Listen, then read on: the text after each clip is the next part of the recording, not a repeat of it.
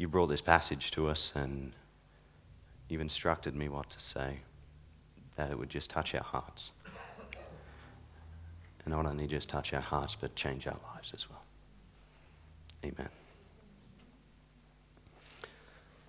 So we're at John, John 11. Um, been going through John, so it's 11th week, so we're at John chapter 11.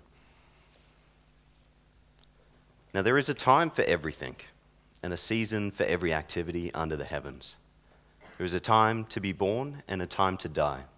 There is a time to plant and a time to uproot, a time to kill and a time to heal, a time to tear down and a time to build, a time to weep and a time to laugh, a time to mourn and a time to dance, a time to scatter stones and a time to gather them a time to embrace and a time to refrain from embracing, a time to search and a time to give up, a time to keep and a time to throw away, a time to tear and a time to mend, a time to be silent and a time to speak, a time to love and a time to hate, a time for war and a time for peace. You probably heard that, that verse before. You may have not heard the whole thing usually the last two lines are, are the most quoted part of that verse, but that's from Ecclesiastes chapter 8. Now, time is often spoken as our greatest treasure. You know, I, we always say, I wish I had more time with my friends. I wish I had more time with my family, especially on days like this, Mother's Day. I wish I had more time with my family, more time with my mother. I wish I had more time to insert phrase here we, we say it all the time. Now, you know, we say, I don't have enough time to do this. What don't you have enough time to do? It could be everything. We, we normally use it all the, all the time.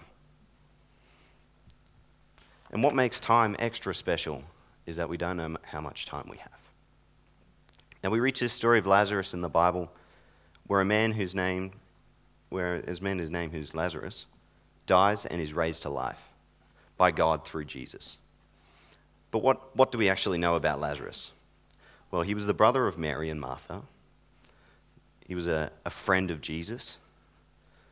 You know, he's, it's said three times in, in chapter 11 that he's one Jesus loved. His sister Mary and Martha opened their time, we see in Luke's, open their home we see in Luke's gospel. So it's clear to say that Jesus would have spent a bit of time with Lazarus.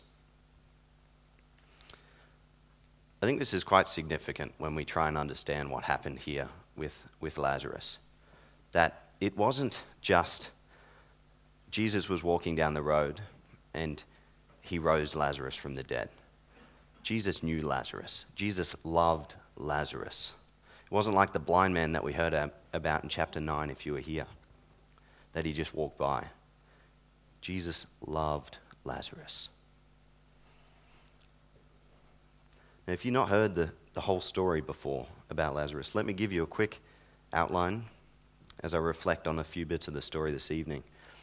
Now, Lazarus was sick. This wasn't just a cold sick, he was dying sick. And Jesus is notified by a messenger sent by Mary and Martha. And Jesus just replies that it would not end in death.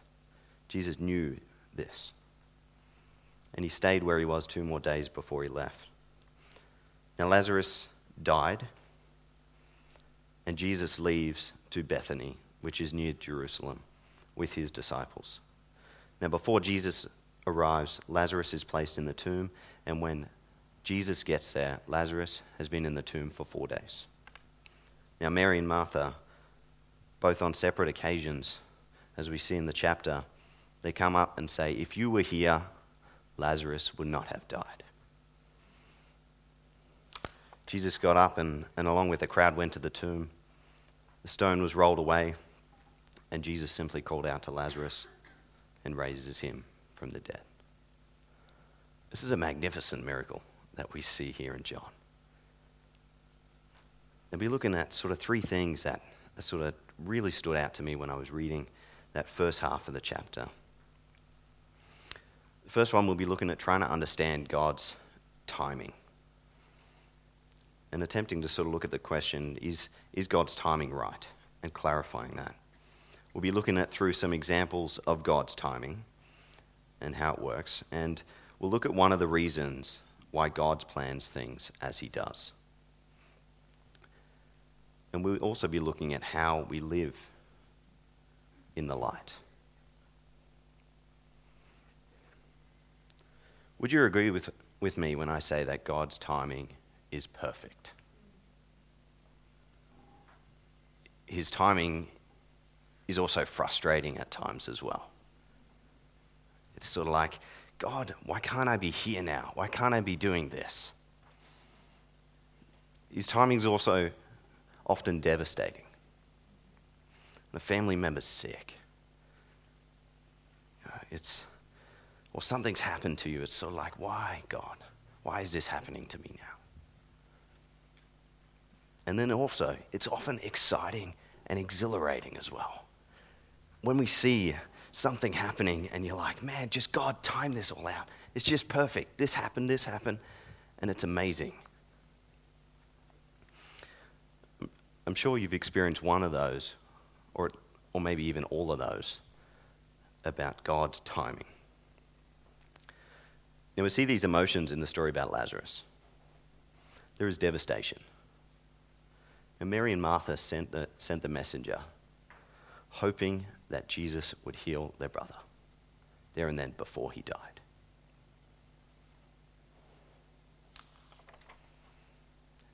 Have you ever lost a loved one, or you have a loved one that is, that is sick at the moment, that is um, suffering, whether a family member or even a friend? It's devastating. You know, it's sometimes even more devastating when they die and they're really young. They have their whole life ahead of them. And even more devastating when they don't know Jesus.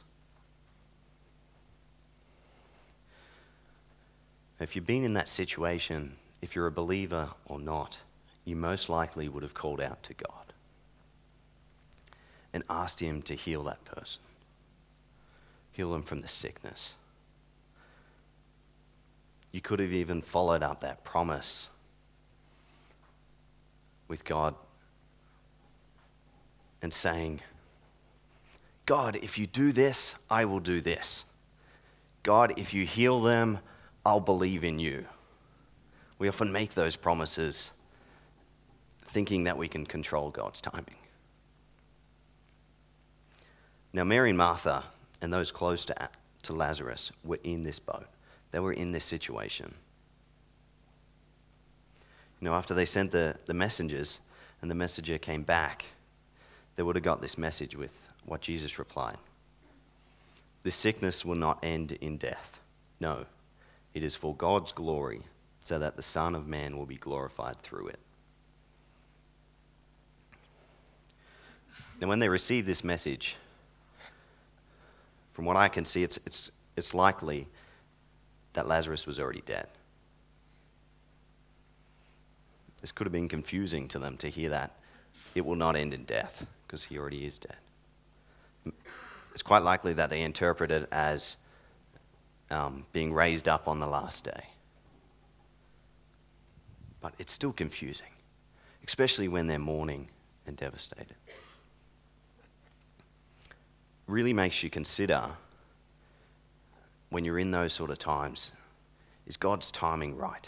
When you're in the heat of the moment, is it right? Is this what meant, what God meant to do?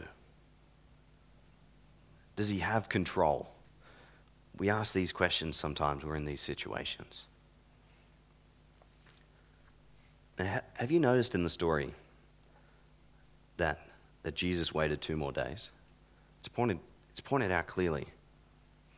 When you, when you read that straight out, it almost makes Jesus look cruel because he just, he just waited. He didn't do anything.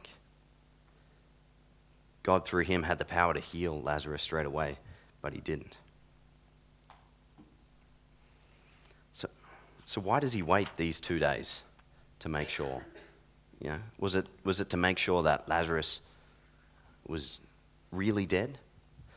You know, Jesus was like, Well, can't do it now because I have to really make sure he's dead. He really has to get a good stench on Lazarus before anyone will believe me that he was actually dead. Or was it more impressive for Jesus to raise him from the dead if he was dead for four days? Was it more impressive?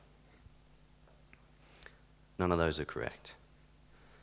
Scholar William Barclay comments that the true reason that he waited two more days to leave where he was is that Jesus wanted to make sure that what he did was not on the timeline of people, but it was on God's timeline.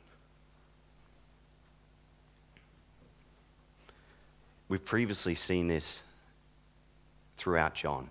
We see this in John 2 when Jesus turned the water into wine. He speaks that my hour and time is not, not yet come. He doesn't, he doesn't change it instantly.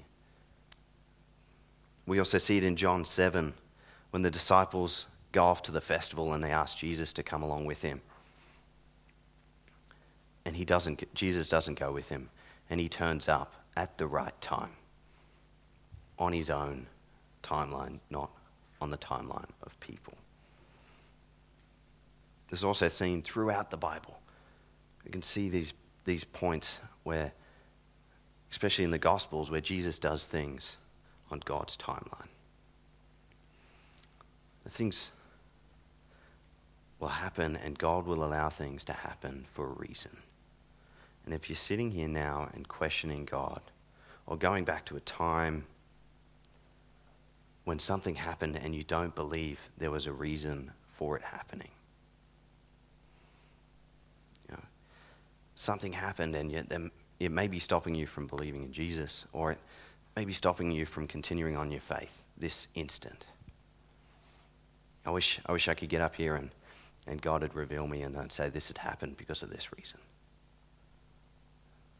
It's possible to do that, but God hasn't revealed it to me. Only God knows why things happen because He sees the big picture. There's times when we when we're like, yeah, God, I'm, I'm seeing this, I see this picture. And yeah, this happened because of this. And God's like, I've only showed you this much when I know the whole universe. His timing is greater than ours. We see here in the story of the Lazarus, the story of Lazarus, that there was a reason why he allowed Lazarus